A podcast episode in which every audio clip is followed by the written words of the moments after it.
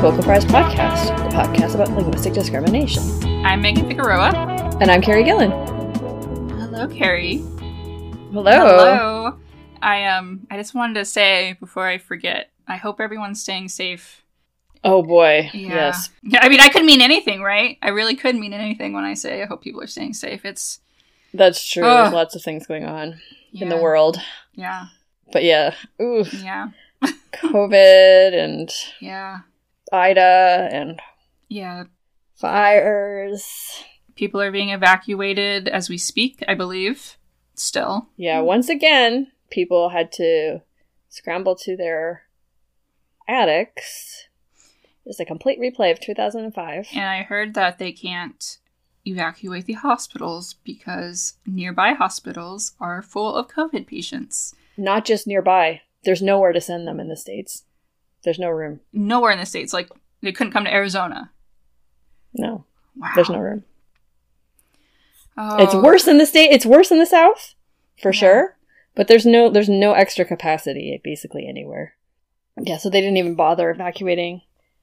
And, you know, many of the hospitals have generators that should work for 10 days, but at least one of them, the generators, failed last night. Mm. So, yeah. Oh, this is horrifying. It is horrifying. Yeah. So I hope everyone is as safe as they can be, and yeah. Oh, well, we're thinking of you. Yes. So, I have to say, Carrie, I've been watching this show on Hulu called 9 Perfect Strangers with Nicole Kidman, and I just wanted to put this out there on the airwaves because I need to know from people that are familiar with Russian accents, maybe someone with a Russian accent, is Nicole Kidman's Russian accent very inauthentic or not? Because you're not watching, right? You're not watching. No, I've never even heard of it. She's playing this woman named Masha, who's, you know, they state explicitly that it's this Russian woman.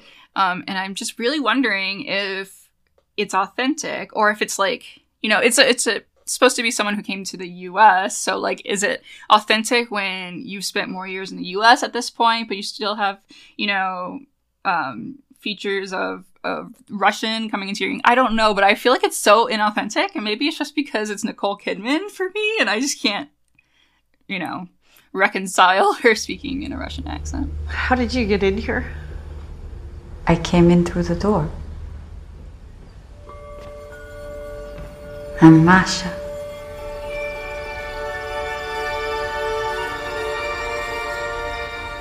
You're her. Why are you crying, Frances?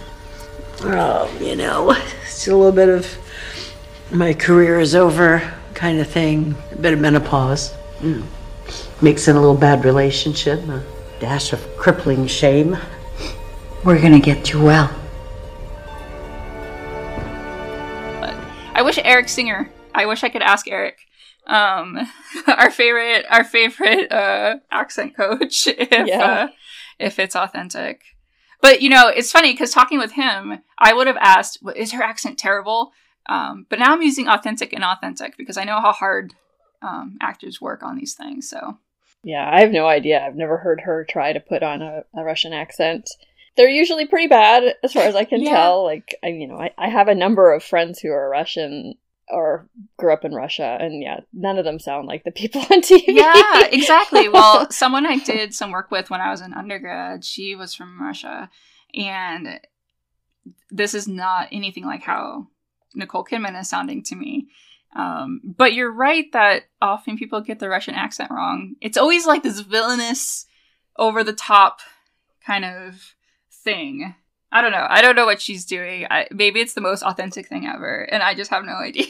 But if anyone has any opinions, let me know. I'm very curious. It's actually kind of distracting for me. Yeah. Interesting. Speaking of accents, this is an authentic accent. But last night we were watching CNN, and I don't normally watch CNN, but hurricane and just. The first anchor was, I'm pretty sure, Australian. And then it switched over to another anchor. And I was like, is she also Australian? Or is she British? And I couldn't figure it out, so I had to look it up. South African. Oh. Of course. Oh. Of course. Yeah. If I can't figure it out between those two, it's of course it's South African. Yeah, it's like, yeah. It's like if you put those two together, what is it equal? Kind of, yeah. How funny. Anyway. Yeah. It's as a linguist and as, listener, our listeners, maybe they are like this too, even if they don't consider themselves a linguist.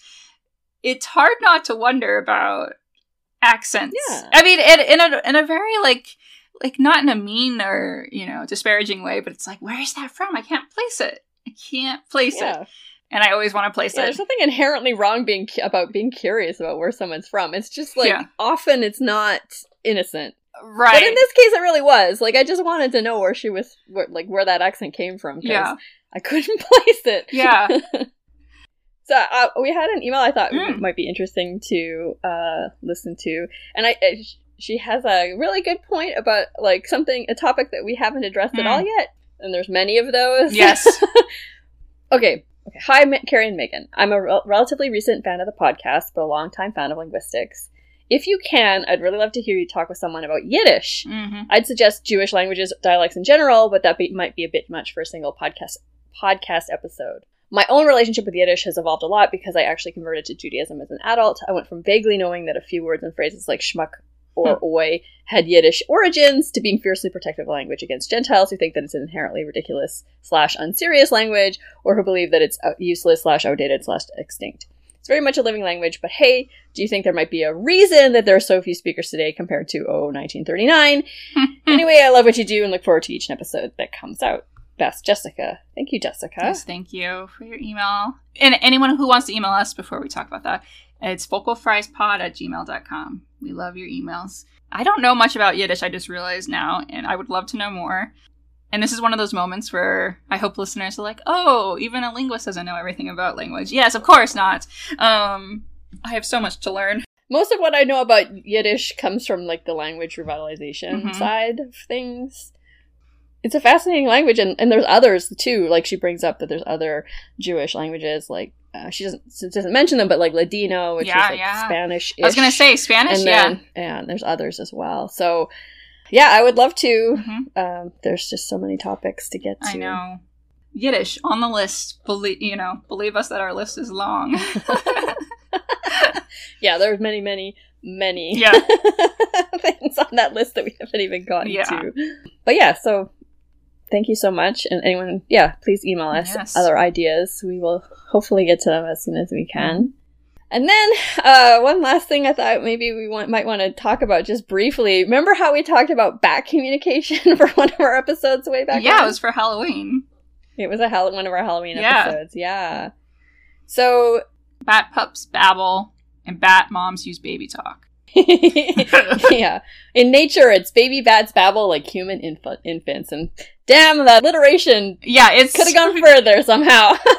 Yes. Baby bats babble like babies? I don't know.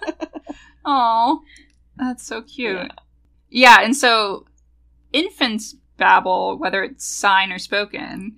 And so now I guess they're finding that baby bats are babbling as well, which is adorable. And also songbirds. Songbirds also. The one that also babble, yeah. Yes, songbirds. Birds are so fascinating. I never thought I would think that, but their communication is so fascinating. But I want to put this out on the record that bats are so underappreciated for their cuteness. Oh, yeah. They're so cute. I've always thought bats were cute. And now they babble? So they converted audio snippets of these baby bats into spectrograms. And then they searched for these key features that characterize babbling in human babies, including repetition of syllables and rhythm in their sounds. And they had all 8 of the features. Oh, all 8. Wow. All 8. And that's... Okay, the songbirds and people... Okay, so birds vocalize using a syrinx. Humans use a larynx. What are the bats using? That is an excellent question that I do not know. Let's see. Does it say? It doesn't say. Maybe I'm just missing it. Let's see. Bat. Larynx. They have a larynx. Okay, well, that's good to know. I learned something.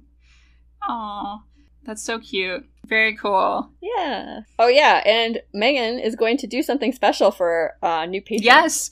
Yes. So I have a weaving that I did of the word fuck. It's very colorful. I'll post it on Twitter. But anyone that is a new patron, starting when our episode is released to, let's say, 48 hours, I will put your name in a hat and give away my fuck weaving to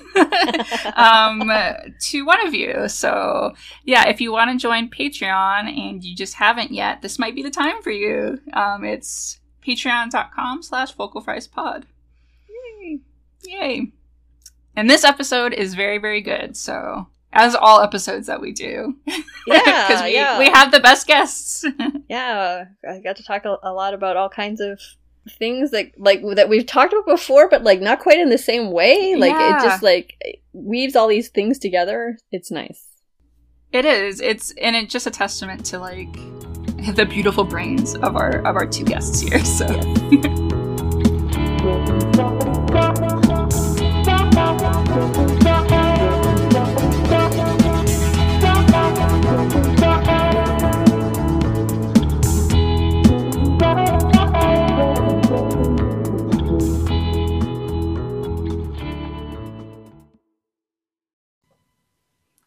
Like this show and want to make your own? Let me tell you about Anchor. It's free, and they have creation tools that allow you to record and edit your podcast right from your phone or computer. And now you can even add any song from Spotify directly to your episodes. The possibilities are endless for what you can create, whether it's music analysis, your own radio show, or something the world's never heard before. Anchor will distribute your podcast for you so it can be heard on Spotify, Apple Podcasts, and many more. And you can also make money from your podcast with no minimum listenership. It's everything you need to make a podcast in one place. So download the free Anchor app or go to anchor.fm to get started.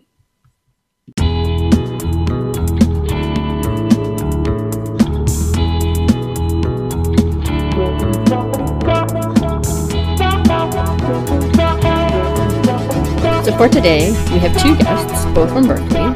We're very excited to have them. Natalie Daniels is the Clery liaison for the University of California, Berkeley.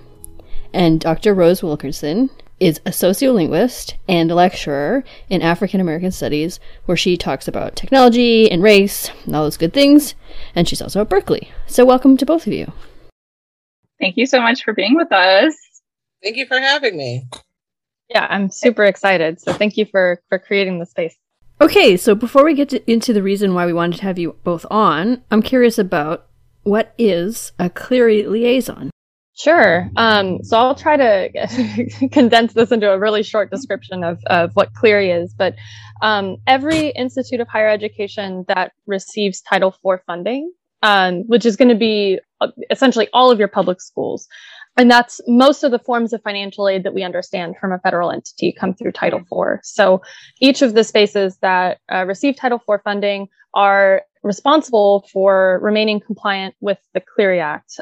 Jeanne Clery was a student who was unfortunately sexually assaulted and then murdered in her dorm room. And her parents worked with the Department of Education to develop what are now known as the Clery Act compliance steps. So campuses have to do a great deal of work on the back end to maintain appropriate record keeping around forms of violence that happen on campus, and also have to have transparent methods for reporting that information every year so that the public can know what sorts of incidents and violence and harm are actually occurring on campuses. So that's a broad understanding of what the Clery Act is. There's a lot of finite details around different policy steps and prevention steps and all of these other aspects, how we actually use that data in order to remain compliant. But yeah, so that's sort of a broader overview of where the Clery Act roles come from. What an important job. Yeah. When I saw that was what your title was, I thought we at least needed to know what that is, because I bet a lot of people have probably never even heard of it. Yeah. Yeah. Right. I think it's always good for folks to know who Jeanne Clery was, and so that isn't just another lost statistic, which was the whole intent of her parents working with the Department of Education, is this cannot happen again. Right. And yeah, so it's been a huge movement on the federal side to push for that side, that level of transparency from campuses like ours.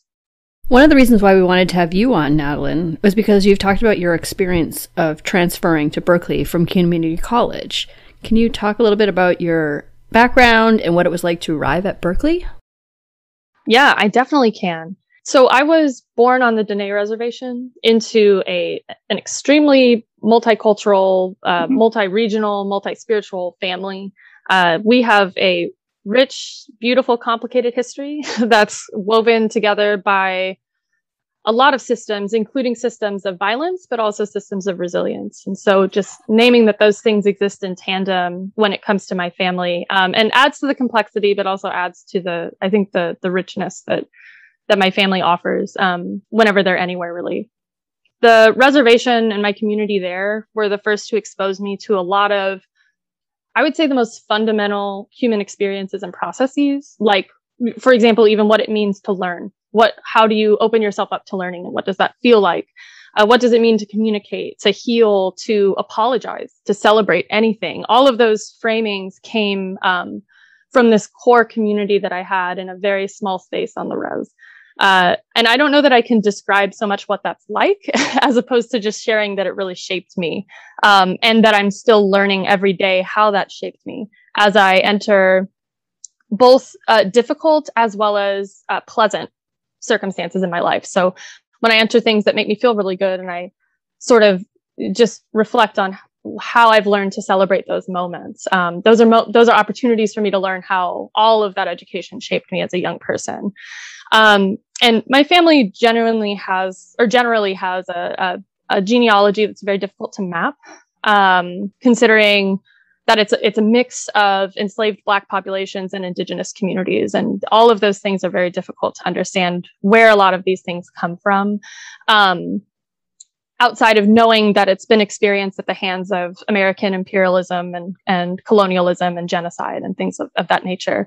But these are connections and identities that I'm really grateful for and that I've learned to cherish as opposed to resent, which also took a lot of work just to hold all of that, all of those complexities at once. As for transferring into Berkeley, that was surreal and incredibly challenging. I was coming in as an out-of-state community college transfer. And I immediately recognized how little experience I had in producing academic content that met the expectations and caliber that's normalized at UC Berkeley. It was a very steep learning curve, and I struggled to find my footing, I would say, for almost a year, which was severely exacerbated by how difficult it was to find or identify folks from my communities on campus. So all of that sort of fed into this very complex relationship and dynamic that I had to my own public education, something that I had a right to and that was supposed to be accessible to me. And it made it really very, very difficult. And I think a lot of these challenges extend well beyond communication approaches and are perhaps more vested or nested in cultural and value systems. So what do American institutions of education genuinely value? And I think that was something that was brought to my attention on a daily basis, just with my presence on campus. To what extent did they want to value my assimilation versus my contribution? And those are two things that had to coexist and had to become conflated in order to survive and thrive on the campus. And I really wish that hadn't been the case. But those were sort of just some of the pieces to just touch on for now, with how challenging that transition was. I think it's really great the way that you described all that, because a lot of us are having to assimilate into someone else's idea of success. What you took to Berkeley, you had to transform the way you, for example, speak to fit someone else's idea of success. Absolutely. I think I had to frame even my own, or I guess I had to juxtapose or question my own value systems at Berkeley, mm-hmm. in the sense of these things that the campus heralded as the way of progress and the way of improvement, the way of developing, right? Considering both of the identities in my families come from severely underdeveloped spaces in the United States. And so mm-hmm. acknowledging what they mean by development and what they mean by potential and all of these other aspects, you know, and recognizing that oftentimes when my communities were involved, it was either deeply embedded or deeply entrenched in assimilation, or they were the observation or research subject, right? And so recognizing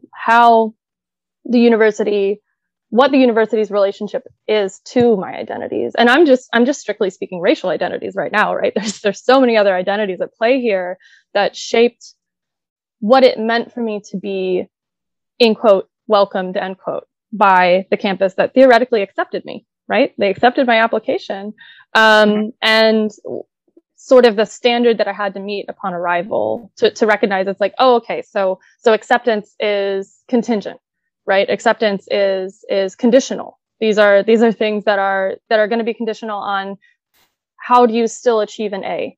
How do you still maintain this GPA in this construct? As opposed to it being, how do we accommodate our construct to meet the wisdom and expertise of all of the folks we've invited to be here? That is, you know, part of the challenge coming into a campus, just in terms of my experience. And my experience is not alone. I know there's, you know, many, many other people who went through something similar, and still are, not just at Berkeley. It's, you know, this is a globalized phenomena within higher education, but yes, I absolutely agree with everything you've just framed. So what are the two communities that your family comes from? Yeah. So, my family is very, very heavily mixed Black Indigenous. So we've got a lot of different, national cultural identities wrapped up in those things. Both of those identities are pretty ambiguous for the most part, because it's very hard to trace back exact lineages for any of those aspects. I know that my grandmother, for example, has been trying to trace back information for as long as she's been alive, to just try to understand where we come from. She has an incredible history that she's maintained herself via photographs. So she's got a lot of photos, and every single photo has words written from top to bottom on the back, describing who the person is, who they married, who their children were, what their lineages were, et cetera, et cetera. Those are not seen as valid forms of record keeping, but it's the best record keeping we have. So, and that dates back several women on that side of the family having done that work, which I'm exceptionally grateful for, because that's the best family history I'll ever have. It's the closest I'll get to knowing any of those pieces. So I think both of those communities, in terms of saying like, what exactly is this identity? I think both of those communities have struggled for so long to know what the answer is, to say, I wish I knew. Right. And so, that's sort of the place that we sit with that, but we do know that we're mixed with several communities, several tribal communities. We were also, obviously, I was born and raised on the Diné Reservation. And then we also have, my grandmother still lives about 20 miles out from the most recent plantation to own that side of the family. So just recognizing how all of those histories are still so connected, while making sure all of that information is withheld from us, right? And so, yeah, so that's sort of the very complex identity web that exists in my family. Talking about your family and your history and cultures reminds me of my cousin, who I have a cousin who has been doing research on our Indigenous lineage, because we have a Indigenous, although most of us were pretty much brought up as African-American or African-American culture. We have some Indigenous family on my mother's side of the family. And we were always told that they were from the Blackfoot tribe. But what my cousin found out when doing her research was that she said, number one, sometimes people would say Blackfoot because it was a formidable force against the European colonists. So sometimes people would say, oh, we're Blackfoot, you know, and I think what she found out was that, and I don't remember the name of the particular group, but that there was a translation thing. It's not that we're connected to the Blackfoot tribe that most people know about in the northern areas, like the Dakotas and whatnot, but there was another group where the translation was Blackfoot, but it's a completely different Indigenous group altogether. So it's really interesting that you talk about that. And I thought, oh yeah, that reminds me of that. Things can be very, very complex, you know? Yeah. That's so fascinating to hear, because I've heard of similar translation errors in terms of, you know, oral history, then getting translated to written history across, you know, multiple lingual influences, and the result being, you know, oh, like the paperwork said this, you know, and it's, and in reality, it's this whole other tribe. It's this whole other part of the United States that folks are connected to. So I definitely hear you. That is, and how politicized the power and strength of the Blackfoot resistance is in folks then wanting to align with those circumstances. That's so fascinating. Thank you for sharing. You're welcome. And I just wanted to add something else about the complexity, like in our family in particular, because the way that I've grown up in my generation, it's pretty much African-American, but in my mother's and grandmother's generation, it's a little bit, it really was complex. We had, I'm not quite clear on this, but I think that our family was involved with the Trail of Tears, which we never heard stories about. And part of that is that sometimes things are so traumatic and so, I don't know how to put it, but just so traumatic in a way that, you know, a lot of the elders, our elders didn't like to talk about it, you know, or even if they did talk about something, they'd do it in a whisper. Oh yeah, well, he is gone because of something happened, you know, like there's no one that's going to do anything at this point, right? But, and you know, these people are long gone, you know, have passed away from here, but you know, a lot of times they didn't talk about these things because it's just too much it's too emotional, it's too traumatizing. Sometimes it was about asking the right questions. You just, there were certain ways that you communicated with the older generations than we do now. Now everybody asks questions and we, you know, put all that information out. But back then it just wasn't a part of, you know, some of the communication, depending upon what was going on. So thank you. I want to appreciate that. Just give you some about how complex that can be. Rose, tell us about the classes you're teaching at Berkeley. So I have a quick bio. I have a PhD in linguistics, and I focused on African-American English in particular, and my dissertation research was on African-American English in the Mississippi Delta. Is that where you're from? No, I'm not. Okay, I'm just curious. So I found I met a colleague who had sociological interviews on tape and tape recordings. And so she had tons of them, and I went through, listened to them, and I thought, oh, you know, maybe I could do some research on that. And so that's, you know, was my dissertation research and what have you. So after I got my PhD, this was like 2008. And then we had a new president, which was President Obama. And then, you know, the economy kind of dropped down, you know. So there weren't really a lot of positions open at the time, so what I did is I went into lecturing. I had a postdoc for about 2 years, and then I went into lecturing. Now, what I'm teaching, I taught some at Berkeley in the linguistics department, the American Languages course, which is a wonderful course about the different languages that are here. I mean, the funny thing is that sometimes when I tell people the American languages, people will say, "What? There's more than one?" Like, yeah. Do you not know? So it talks about some of the indigenous languages, talks about the different colonial languages that have been here, as well as different English dialects and how they got started.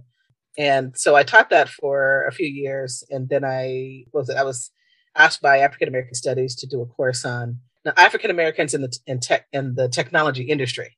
And that was because at the time I was working on some research on language and video games. And that was a fun thing for me. So I never got it published. I do have the paper somewhere. I have to publish it. But it was something fun that I was doing. And the head of the department had heard about it. I guess I was talking about it with her one time, and she called me and, hey, we would love to have a course on this. And so that's how I got started. And now I'm teaching information society and technology. And the other course is Lives of Struggle, Minorities in a Majority Culture. Both of them focus on technology and bias and racism in just different ways. They kind of cross, a lot of the topics cross each other. The Lives of Struggle is an American cultures course. And so the focus is more on the impact of this biased technology and on Native American, African-American, and Latinx communities. So I look at things such as, for example, I do look at facial recognition technology, but basically policing algorithms. Mm-hmm. That's a huge part of my course, and how they're using technology to predict crime. And that's a huge thing. No one can predict. It's like trying to predict earthquakes. You can't predict earthquakes. As a matter of fact, one of the technologies that they're using in Los Angeles, I'm not sure if they're still using it, I think they are, is based off of earthquake prediction technology, which we can't really predict earthquakes. It's based on where earthquakes have happened. And so there's a prediction of, possibly same thing with crime. Crimes have happened here and there, in these particular areas. So therefore, it's going to happen in these areas again. They even have it down to like almost predicting where it's going to happen. But the problem with that is that when you have an over-policed communities, especially Black and Latinx communities, then what you're really doing is doing the same thing of over-policing. That's what it is. But it's in the guise of technology to make it seem like it's neutral. So in other words, it's not based on bias or racism. The computer is telling us this. The computer, which does it all on its own. Right. It's still repeating the same problem. It's not resolving it in any form or fashion. So that's kind of like the thing that we look at. In the other course, kind of broaden it a little bit, where we are looking at chatbots and how they're used to, so Microsoft in particular put out a chatbot, Tay, and it had a weak point that some people discovered, and it was supposed to just be able to gather conversations and have conversations with people just around the world. And when they put it out there, I think on Twitter or something like that, it didn't do well. So people took advantage of it, and it started spewing out racist stuff and, sexist and whatnot. But the way they handled it was more of, here are a list of terms that you don't talk about. That's what they told the software to do, rather than have it learn from conversations about race and, and other things. It just said, I bring the question to the students. Race is not a black list of terms, like you just don't use. That doesn't resolve the issue. So, we just talk about those kinds of things. It's a lot of fun to teach and whatnot. I think the students really learn a lot about, the overall topic of racism and technology. Both you and Natalie have mentioned words like standard English and, power, oppression, and then saying that nothing is neutral. We've talked about this before on the show, but can you tell us what standard language ideology is? Yes. When I teach about American English, I always start off with, what is standard English? And why is it that we believe it's a standard? Most people in this country are taught to believe that standard English is somehow correct English, and everything else usually means the English varieties of people of color or people at the lower end of the socioeconomic scale or something like that, or social scale. Social pole, I call it, is somehow bad, broken, whatever, disturbed English or what have you. And we have a lot of research, especially in education with African-American children, of what that means. So, for example, if you guys have heard about the Ebonics controversy back in the 1990s and how big that was blown up in so many ways.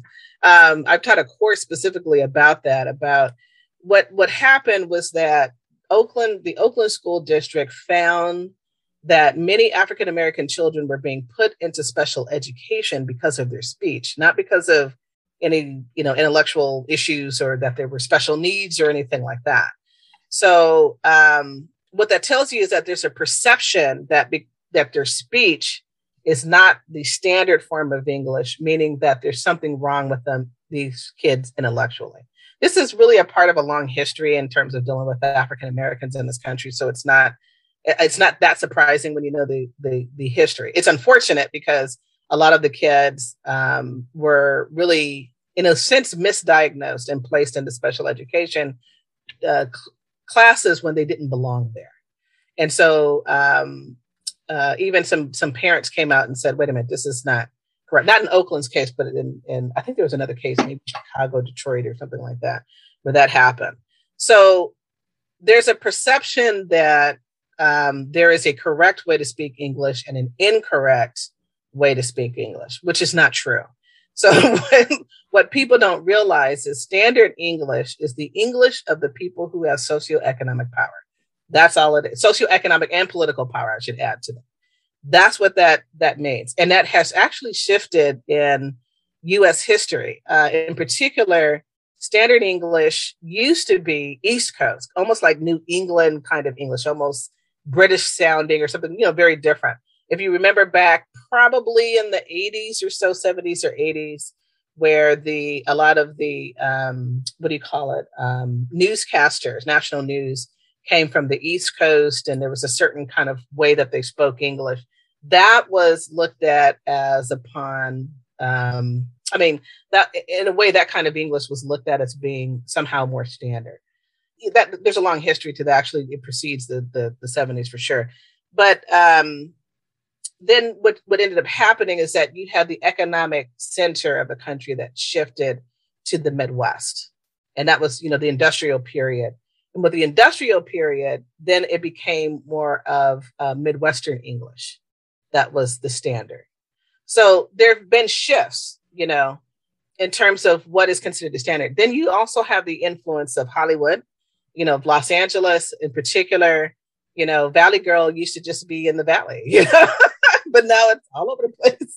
We used to call it Valley Girl speech when I was younger. And that's how we knew that the ways in which, people from Southern California in the Valley area spoke. But because of Hollywood and the popularization or the use of what we used to call Valley Girl talk, that has, in a way, it's kind of spread throughout the country in different ways. So you also have television that plays a role in that as well. But there is no standard language. And that's one of the things I teach in the class. There is no standard English. And they're like, what? And I'm like, no, there isn't. What it is that it has to do with people who have socioeconomic and political power. So in other words, I would say white middle class, if anything. Midwestern kind of, or it could be kind of Los Angeles too. Just it's a little bit of a mix that basically, if I want to work in your company, then I need to speak the variety of English that you speak. And that's very clearly understood in many areas in the United States. That's what it has to do with that. So think about, like, for example, in the Civil War, there was a civil war between the North and the South and what have you. And if the South won the war, what English variety do you think would be, would be mainstream English or standard English? It would be Southern English. So whenever you have a power shift like that, that's what becomes the standard of language. It's often based on, I would say, white, middle class speech in some form or fashion. And that's what it is. So the ideology behind it is that this is the correct way and everything else is incorrect, when that's not how it really operates with language and how people learn languages. So there were even different varieties of British English that came into this country. Some will tell you many of the, Appalachian English. I wish I had my map in front of me, and I don't, unfortunately. But you have, in Appalachia, they have influence from the Scots, I want to say Scots-Irish, I think, mm-hmm. in terms of, the way that they speak English. And then I believe that Southern English came from Southern British English. So there are these different things that, depending upon where the people came from, they brought that variety of English into, particular areas of the country. And that's mm-hmm. why you have so many varieties. One of the problems with standard English ideology is how we treat children of color in education. That's one of the biggest issues. And they really do not, many teachers do not understand or even know about the history of English. That, for example, Black English or African-American English is just another variety. And it's not just because it's Black, like somehow race, if you were born Black, you somehow will speak African-American English. Language doesn't happen that way. You can you speak whatever the language of love or the language of communication from your family and your community. That's how you, that's the variety of English. Doesn't matter. It has nothing to do with race. But much of the, African-American English has some Southern English that's connected to it. Other kinds of, varieties. It just really depends upon where they are and the, and where they are in the country. But there are a lot of similarities because we have a common kind of, I would say, a history. And many African Americans have come from the South and have migrated in other parts of the country. So, whether it's, let's say, the East Coast, the North, or West, some of the Southern English variety is still a part. Some structures are still a part of the language. So, and then people in terms of what region you're in, there's a difference in terms of how you speak. Not to say that, African-Americans from California, sound just like the people in the South. Not necessarily. Sometimes, there's some differences and things of that nature. But we do understand each other. We tend to understand each other when we're speaking, African-American English. So, and we have a common culture and history, and that is also tied into, the communication, tied into African-American English. So it's the same. Chicano English is very similar. And one of the things that's really interesting is that varieties of English that are spoken by minorities in particular tend to be looked at as communication deficiencies. They can't really speak the standard. When it's really about the fact that it has to do with their networks and their families that they navigate in. And it's the language of love. And so when you go into, it's a language of family and communication and community. So when you go into a school system that tells you that way you speak is incorrect or bad, you're not just talking about, the structures and the words that are coming out of their mouth. You're really talking about the people and their culture, the kids and their cultures. And that's the message that comes across. So to both you and Madeline, then, how can we push back against these harmful ideologies that this deficit thinking about people that don't speak the quote unquote standard? So how can we push back against this both in secondary education and our lives? Because this is, like I said, harming all of us.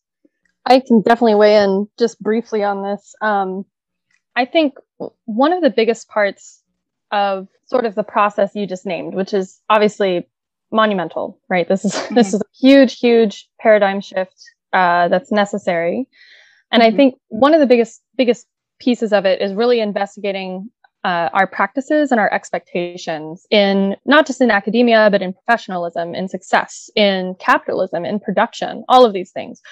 We have to investigate what are the expectations, both conscious and subconscious, that we're projecting onto these spaces, and then, when those expectations are confronted, what do we do? Is it forced assimilation, or is it us recognizing that the system isn't truly accommodating all of the things that everyone can contribute to our society?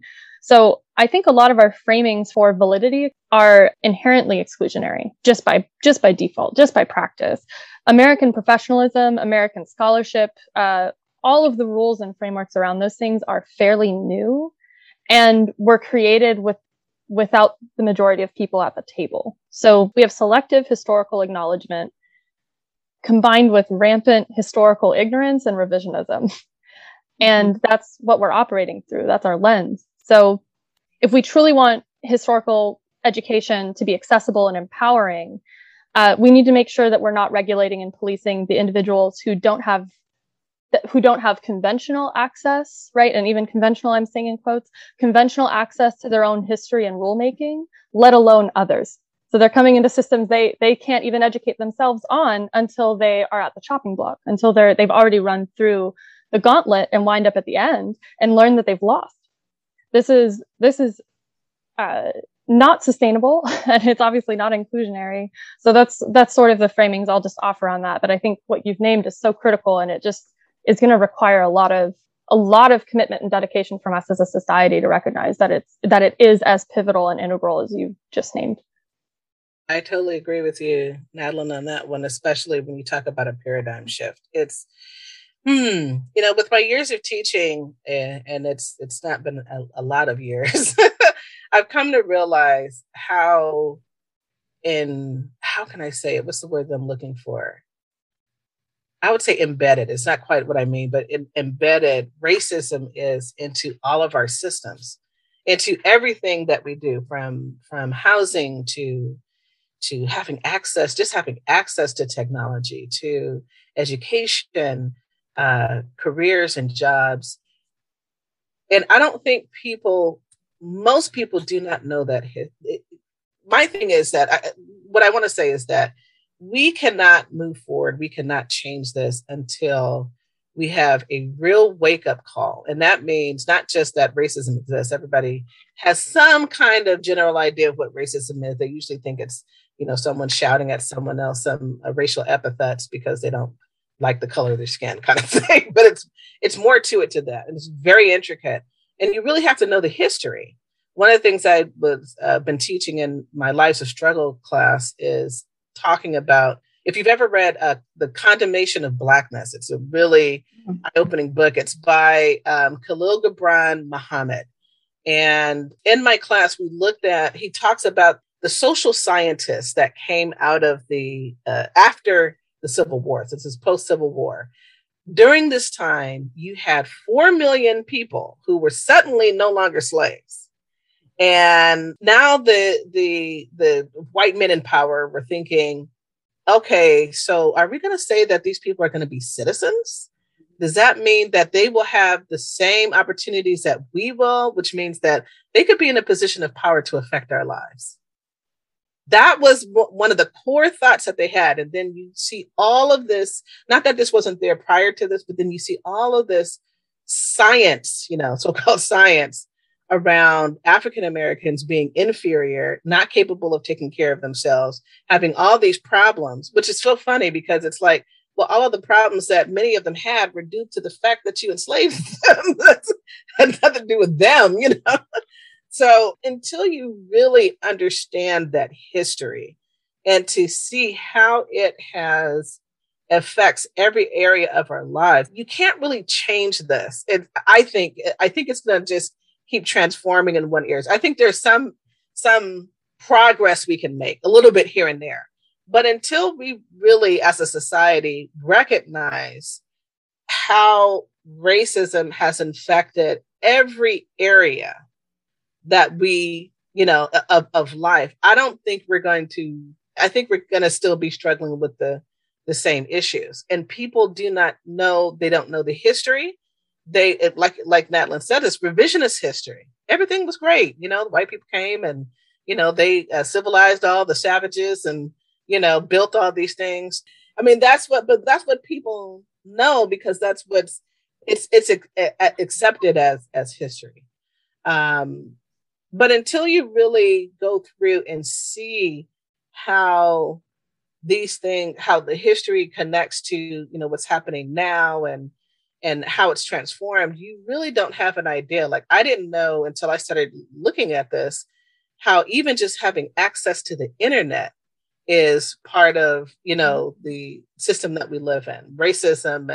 But I mean, I just, being in a metropolitan area, everybody has the internet here, but there are many communities that don't have, especially reservations that don't have it, for various reasons. And when you rely on the part, again, this is relying on, in my mind, you're relying on society to really teach you and educate you. That's one thing I have to say about my parents that was really wonderful about them is that they always taught me about Black history and African-American history and culture, because I would have never gotten that from public school at all. The only thing I got from elementary school about Black people were that first there were slaves and then there was Martin Luther King. Ditto, yeah. Oh boy. Oh, there was Harriet Tubman in the middle, but that's about it. Yeah. Yeah, right. Yeah, Harriet Tubman was there. I don't even know if I recognized Harriet Tubman, and when I was wow, yeah. That was not taught whatsoever. I mean, but it was my parents that taught me about that, about literature, Black literature, and Frederick Douglass and Langston Hughes and musicians like Scott Joplin. That's how I found out about it, not because it was taught in schools. And now you have this whole movement about not teaching anything related to ethnic studies, critical race theory, any of that, which is, you know, again, that's revisionist history. You're saying that, no, you're what you know and what you experience is not important. It's not even real. You know, we came and we, you know, took savages from Africa and ones who are already here and we civilized them. And that's all you need to know. So that's until we really know that history. And I mean, all of us, that really has to be taught. And I think the reason why there's such a pushback against it, I don't think it's necessarily just the fact that it's coming from people of color, which it often is, but it's about changing the power structure. So that means that, you know, if we really enlighten people about this, most people are going to say, hey, we got to stop this. We got to do something. You know, this is just a repetition of what we've done in history. And here are some new ways to construct whatever it is, construct our lives and things of that nature. That takes away a power structure. That means that as I would say, white, maybe heterosexual man, I can't just get by off of, you know, my looks and maybe a little bit off of my education. I don't have that step up from other people. I have to now compete with everybody else. And that's that's something that you see throughout history, even at the, you know, labor, physical labor type of jobs where whenever it looked like they were going to have to compete against any, you know, immigrants, people of color, there was a big thing. Oh, no, we can't have this. We somehow have to restrict immigration. We have to keep these people oppressed in a way. We don't want to have to be in a position to compete with them. And so it's really a power structure thing. And that's part of the reason what we're hitting up against when you want to educate people with critical race theory.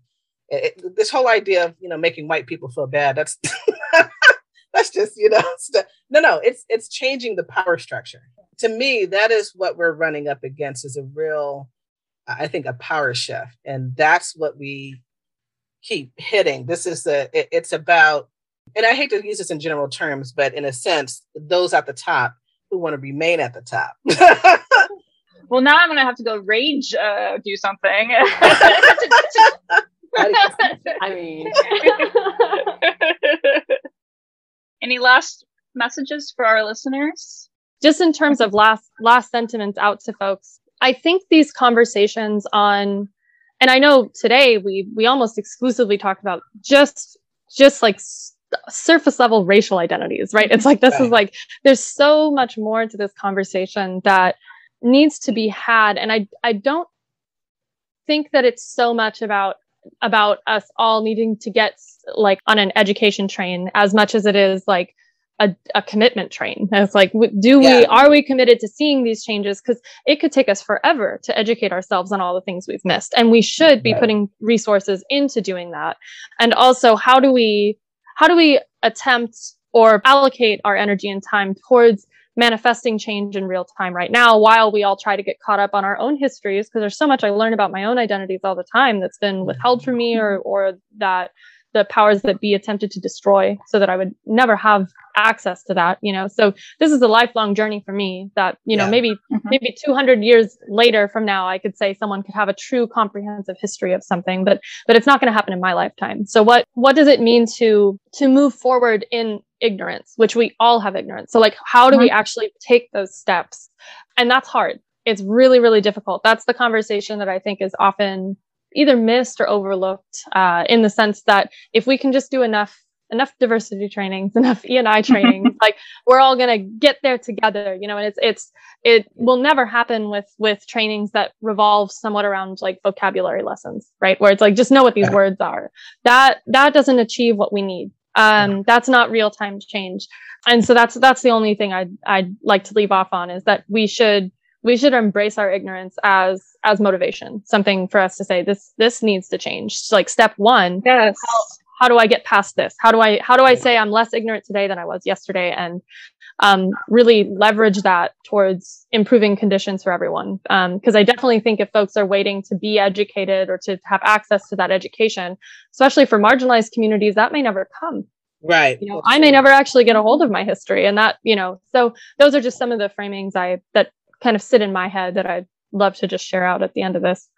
Oh, I love that. One of the things that I would say, and thank you, Natalie, for your words, because I just resonate with them deeply. One of the things that I think that this is not always easy work. It is not about, you know, there are a lot of feelings that come up. There's a lot of trauma sometimes that will come up. I remember when, I probably shouldn't say this, but when I was learning about the history of the Mississippi Delta, writing my dissertation, there were times where I had to stop and just sit, get a drink, and like, wow, you know, just, you know, because there's so much to it. I think one of the beautiful things I think about you, Natalie, is talking about learning your own history, and it's complex. It's not easy. Sometimes there are painful realizations, painful situations, or just complex situations in terms of identity. You know, a lot of what you're doing, things are not as clear cut as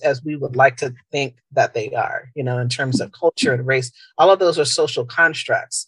But I think one way to start is to really know about your own history and be inquisitive about, you know, your family and where did they come from and what did they do when they get here.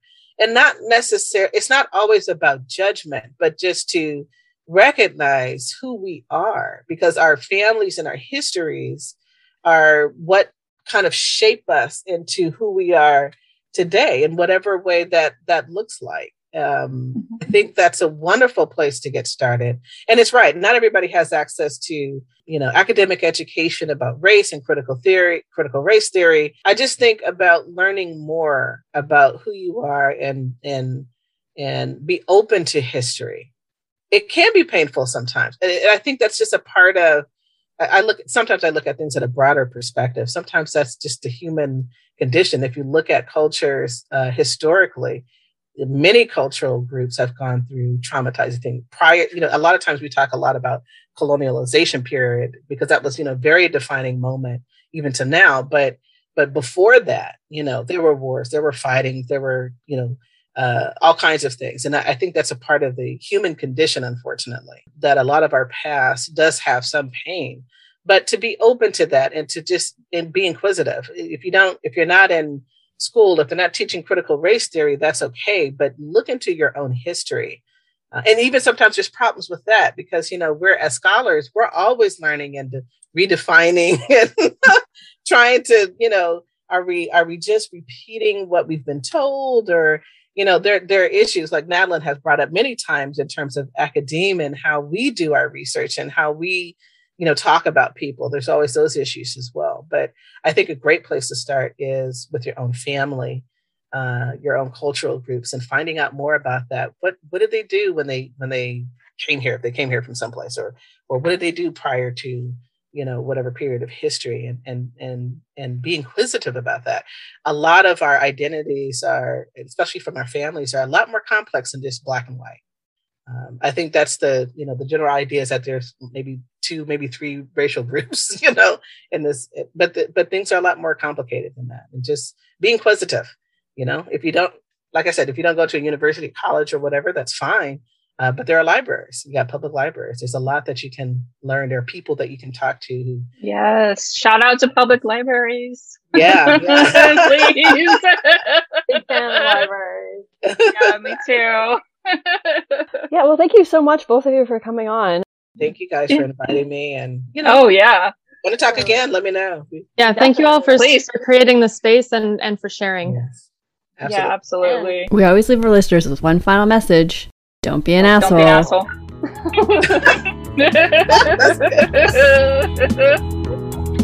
love it.